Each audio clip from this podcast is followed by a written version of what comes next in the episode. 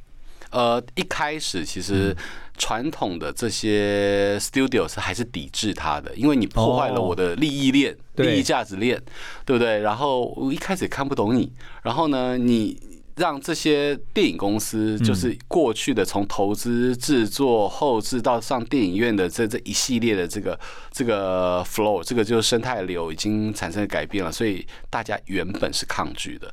可是你这个就是这样子嘛，你要么强大，要么听话。嗯。可是你 Netflix 够强大了，你就可以改变这个产业的规则。所以它甚至是去影响了影视作品。它从当你有钱了、有了资本了、跟有了影响力了，在全球一百九几个国家都看得到的时候，哇！你的你的那个话事权、话语权就已经很强大，影响力更大了。对，所以你就可以去回过头来邀请一些名导来帮你，就是制作跟导演新的这个片子，而且我给你的钱很多。对，然后呢，给你的这个自由度也更高。我之前看有一篇报道是讲说，好像是问到这个马丁·史科西斯那个超级大导演，他说以前他是不屑跟像 Netflix 合作，可是现在没办法，这是个趋势。是啊。而且你知道它的宽容度多高？就是它让这些艺术大导，像前几年有一个叫罗马 （Roma） 的，他这个墨墨西哥导演，他让你在 Netflix 上面可是是全黑白的的这个电影，然后他也在奥斯卡入围，获得非常好的成绩。嗯，所以他不只是在技术上面有创新，他也给大家很多的足够的资金。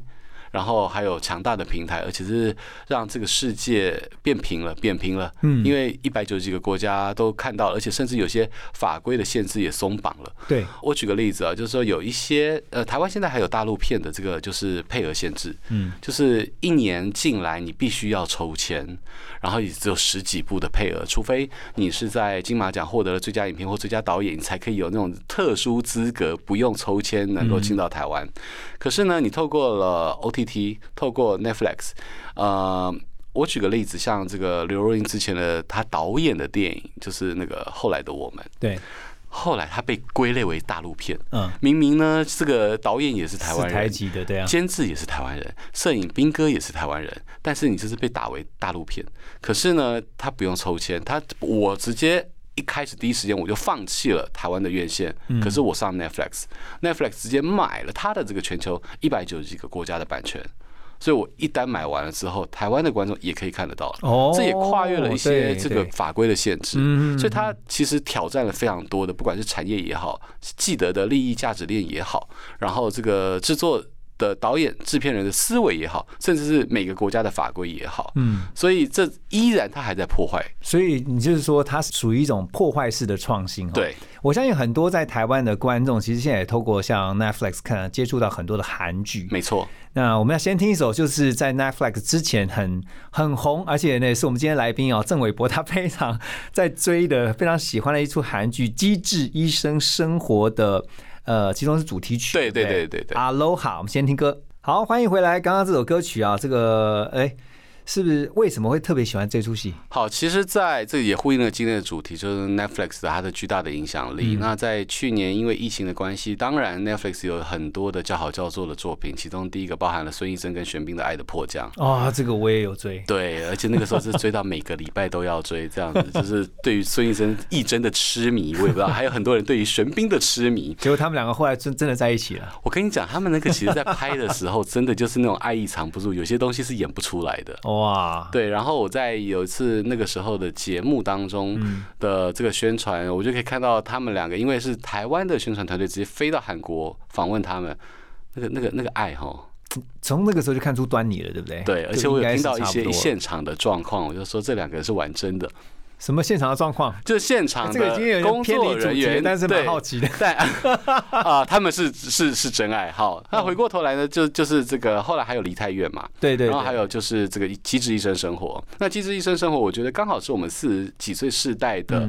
的可以有共鸣，因为这几个主角他就是四十几岁世代的这个主治医师、主任级的，然后呢，他们从大学一路到了他们现在有这样的一个地位，他们在不同的科比当中遇到的生离死别，还有自己的生活上面的故事，还有他们的情谊，而且更重要的是，这几位主治医生呢，他们真的就是在戏里面组了一个 band。哦，然后戏外他们也就真的有这个 band，然后他们要练习这个乐团、这个歌、这个表演，然后这整个这个节目的痛调跟组合其实非常的舒服。所以你是说，像我们这种中年大叔去看那个会更有感，是不是？对对对，因为你会面临到的是是生活、是工作、是家庭的方方面面，然后大家又可以在同一就是同学同一届互相扶持。嗯，对，这真的很不容易。不，我觉得像 Netflix 这样的影音串流平台，其实它提供给不只是韩国。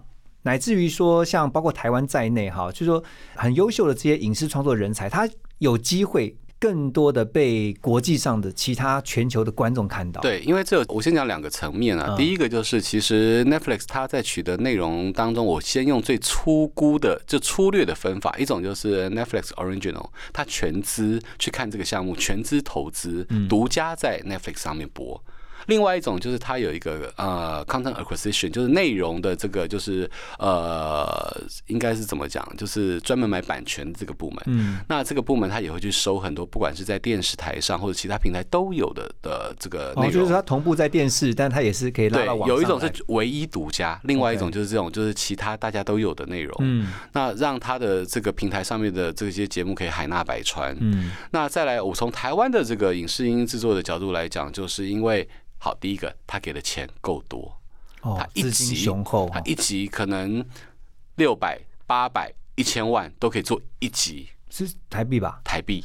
可是你要想，OK，好。但是他在韩国的时候，他一集真的是可以给到美金。我刚刚的那个数字的美金，你说像《李氏朝鲜》也好。或者是一些就是 Netflix，它把这个韩国的这影视音产业成为它亚洲重点发展的基地，所以它跟韩国的几个重点的这个电影公司都签了约，然后有一个很大的计划。嗯，那它单集的这个成本真的给的很高，所以台湾也是，它可以给到这么高。当然就是说你要符合最后它的点击率的这些效益，他们都有很精密缜密的算法去算。对，我看现在这几年其实有越来越多台湾的这个影视或制作公司也跟 Netflix 合作。有。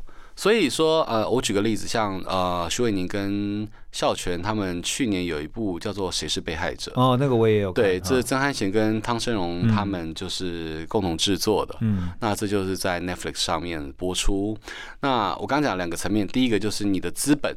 有比较充裕一点，是。然后第二个当然就是说，因为我给你很多钱，Netflix 也会有很多的这个 standard 就标准，你必须要符合，那就带动了台湾产业的成长。OK，好，我们要先休息一下，等一下继续请我们今天来宾郑伟博，非常资深而且全方位的媒体人呢，带我们来分析一下，看看台湾未来在这个影音平台上面啊，能够有什么样的机会。好。回到九点半以后的幸福联合国呢，我们继续跟今天的来宾郑伟博来聊啊，就是说刚刚也提到了这个 Netflix 它的影响力啊，真的是比以前呢真是与日俱增，而且现在其实话语权更强了。对，当然它也跟在亚洲，你刚刚讲说它的重心也特别把亚洲放成是它的一个重点。对，那其实刚才我们讲到它对于台湾的影视产业的帮助，第一个除了资本之外，它的要求的这个规格也带动了我们的产业的升级。我觉得它蛮高规的。对，它从机器上。面的 spec 规格，到甚至是如果它是 original 独家投资的，对于这个题材啊，对于脚本啊，真的都是管得很严。我突然想到，好像是以前像是不是像以前的那种 HBO 他自己自制的电影的概念是一样？对，其实像 HBO HBO Asia，它之前我举个例子，像《通灵少女》，冰与火》也是嘛，对不对？啊，对对，那个是 HBO 的这个是经典巨作。嗯，那亚洲的时候是台湾，就是有像《通灵少女》，这是是另外一个代表作。嗯那第二个就是 Netflix，它带动了台湾的作品被世界其他区域能够更看见。嗯，像《谁是被害者》，它其实不只是在台湾，就是这个平台一百九十几个国家不同的语言都可以看得到。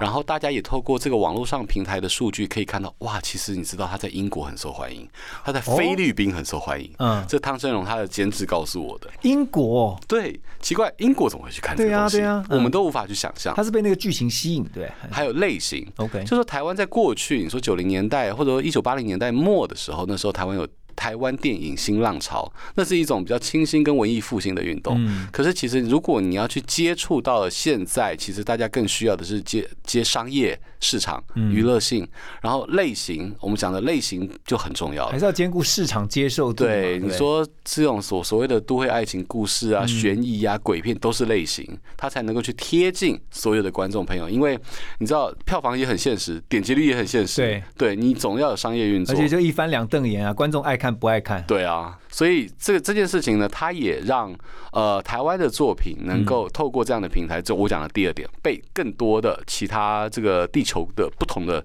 区域的观众可以看到。嗯，这这这，我就蛮替台湾的影视创作者高兴的呀。嗯，对啊，你看那韦宁就可以红到其他的这个国家跟地方。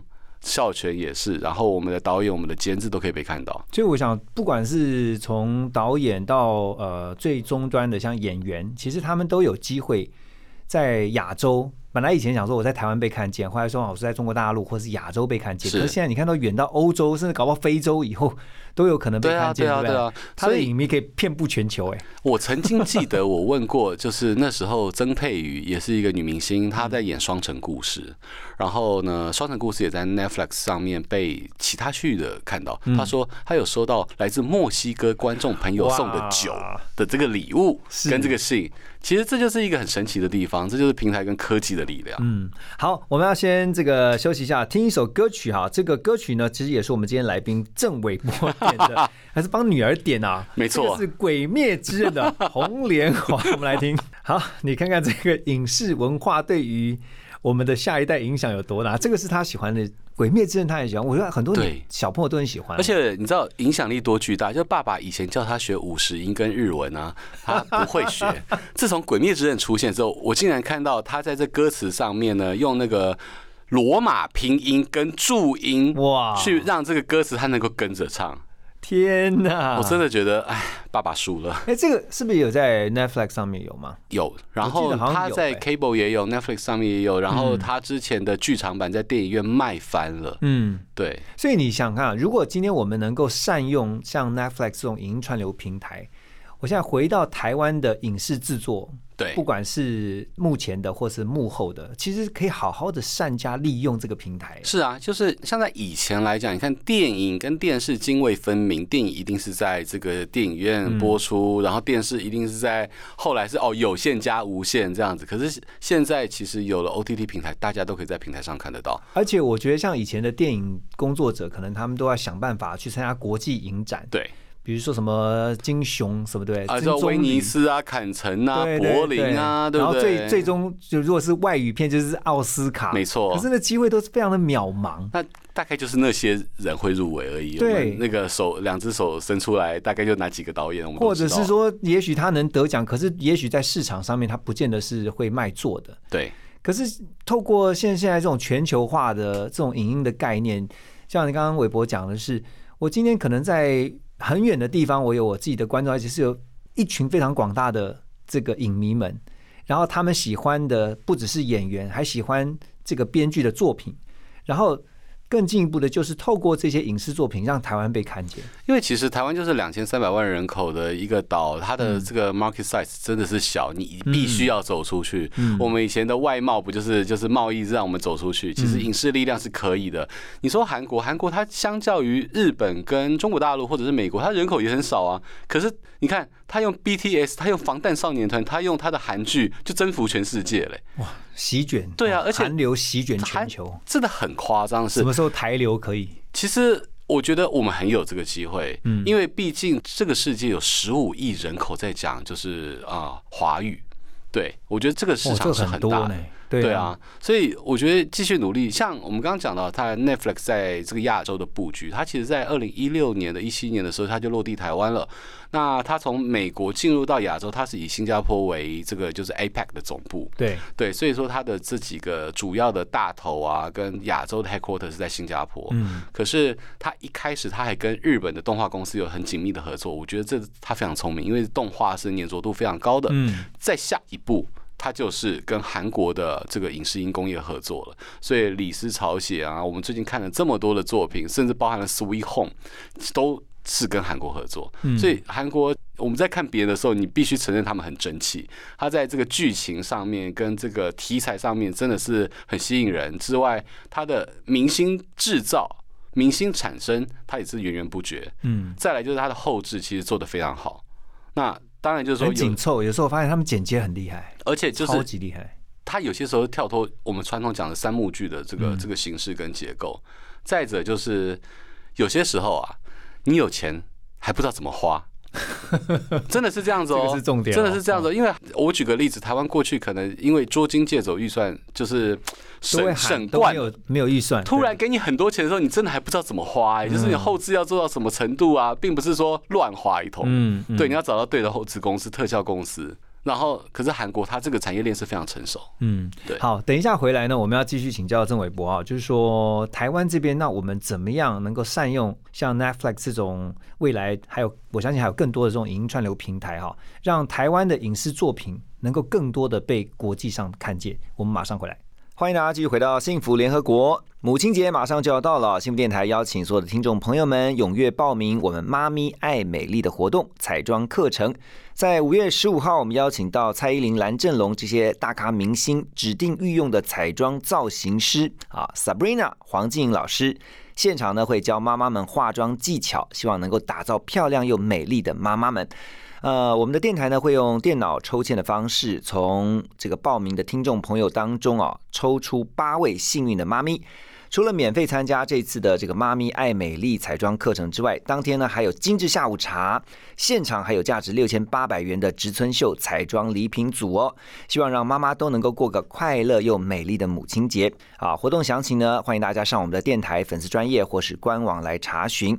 好，回到现场呢，我们继续来跟韦博聊哈。韦博，你觉得我们台湾呃，我们自己其实也有 OTT 的平台，我们就说有些。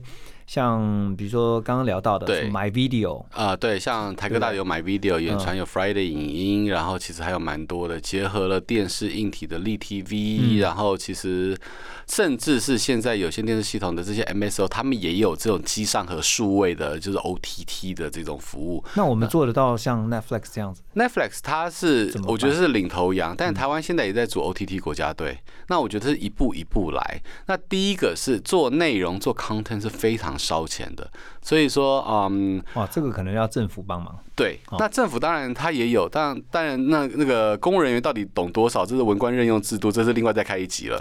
对，但当然就是产官学，因为其实像在韩国，他以前有所谓的就是呃韩国电影振兴委员会，然后后来有 COCA，那台湾现在当然是文策院很努力，那可是，在努力的过程当中，这个速度也要跟得上。嗯，那再来就是这些产业们、集团们有能力的要怎么样去做？有些时候我要再次强调，有钱跟能够把钱花到正确的地方。其实要有专业的经理人去做判断，是对。那啊，像 My Video 是在蔡明忠董事长他喊出希望能够成为台湾最大的本土 OTT，所以他在这些年来内容上面投资也是不遗余力。像最近要上映的《火神的眼泪》，就温升豪主演的，他在讲消防员的故事。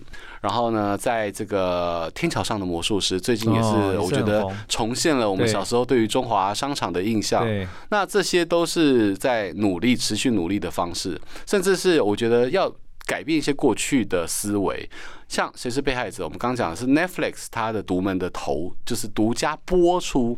可是，在投资结构里面，大家不知道，其实还有台哥大买 video 投资的钱。哦虽然买买 video 这是一个非常有趣的例子，它最后没有播了，可是，在投资上面，台湾大哥大赚到钱了。是有一份的，对，所以这这是一个我觉得在经营者当中，它的弹性要非常的足够。有些时候我这个项目是我要在我的平台播，有些时候哎我财务投资赚钱，或者是我要着眼于未来的布局，嗯这个思路跟就是要有很有前瞻性。嗯，对所以其实我们常常听到说，像影视制作方面，呃，很多的朋友都会聊到说，担心就最主要是因为担心资金不够，嗯然后呢没有办法拍出好的作品。